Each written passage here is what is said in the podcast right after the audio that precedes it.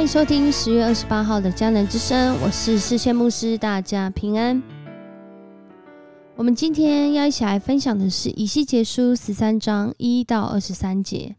以西结书十三章一到二十三节，先知哄骗我的子民说平安，其实并没有平安。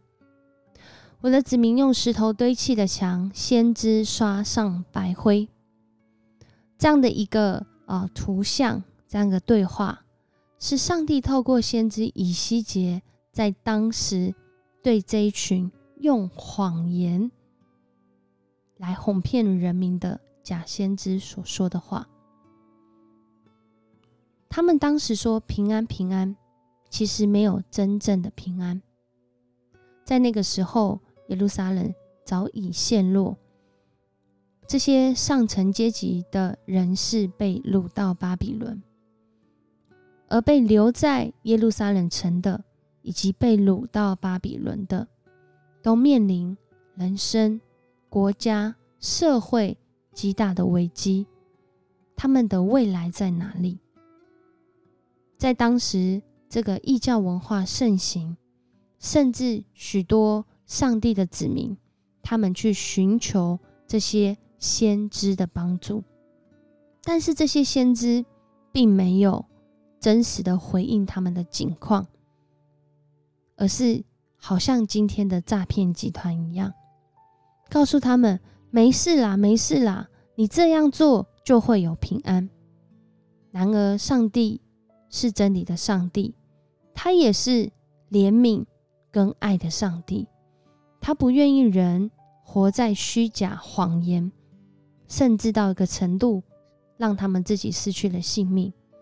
上帝的心意是要救赎，是要帮助我们真实活出生命的价值。就在今天的这段经文当中，上帝透过先知以西结告诉他们，告诉这一群假先知，最需要做的事是留心听上主的话。我相信，不仅是这一群先知，对当时这些子民、上帝的儿女来说，最重要的是。应该也是听上主的话。当我们认识真理，我们就知道什么是虚假的。当我们行出真理，我们就会没有畏惧，因为我们知道什么东西不会毁坏。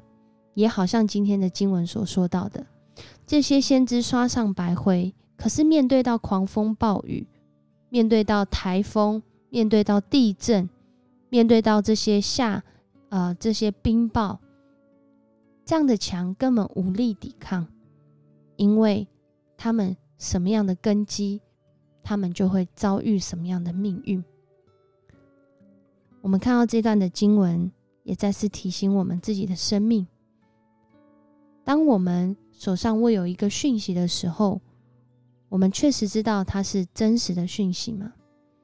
我们确实的将真实的讯息传递给别人，还是我们所传的是虚假的信息？也有可能我们不知道我们所得来的信息是什么样子的来源。所以在今天，像我们在使用许多社群啊平台的时候，其实分辨假讯息变得非常的重要，因为我们可能传递给别人一个假的讯息。结果害了那个人，他没有办法经历生命的益处，反而是陷入更大的困境跟坏处当中。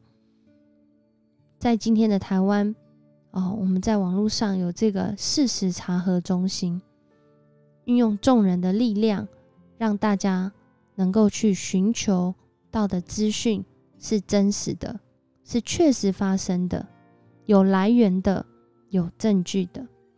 然而，在信仰的旅程中，我们见证的、我们跟人分享的，以及我们所带领的，是叫人的生命去在自己的生命体上突破呢，还是我们掩耳盗铃、粉饰太平，假装没事、一切平安，其实内心相当不安？求神帮助我们，让我们有从真理来的看见。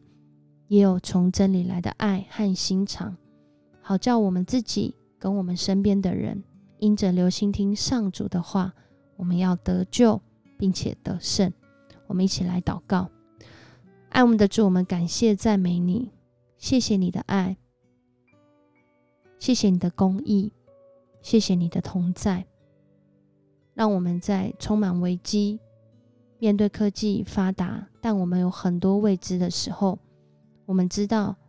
我们不断认识这个环境、认识世界的过程中，我们也更需要认识真理，因为真理叫我们得着自由。真理叫我们不用活在害怕跟恐惧当中，因为主，你与我们同在，你教导我们，也让我们能够有从你来的辨识力，从你来的得胜的能力。主要帮助我们能够成为一个传达真实的人，也帮助我们成为一个能够分辨真实的人。更重要是，主啊，帮助我们活在真理的里面。我们向你献上感谢，这样祷告，奉主耶稣的名，阿门。谢谢你收听今天的迦南之声，我是世谦牧师。如果你喜欢我们的频道，邀请你给我们五星好评。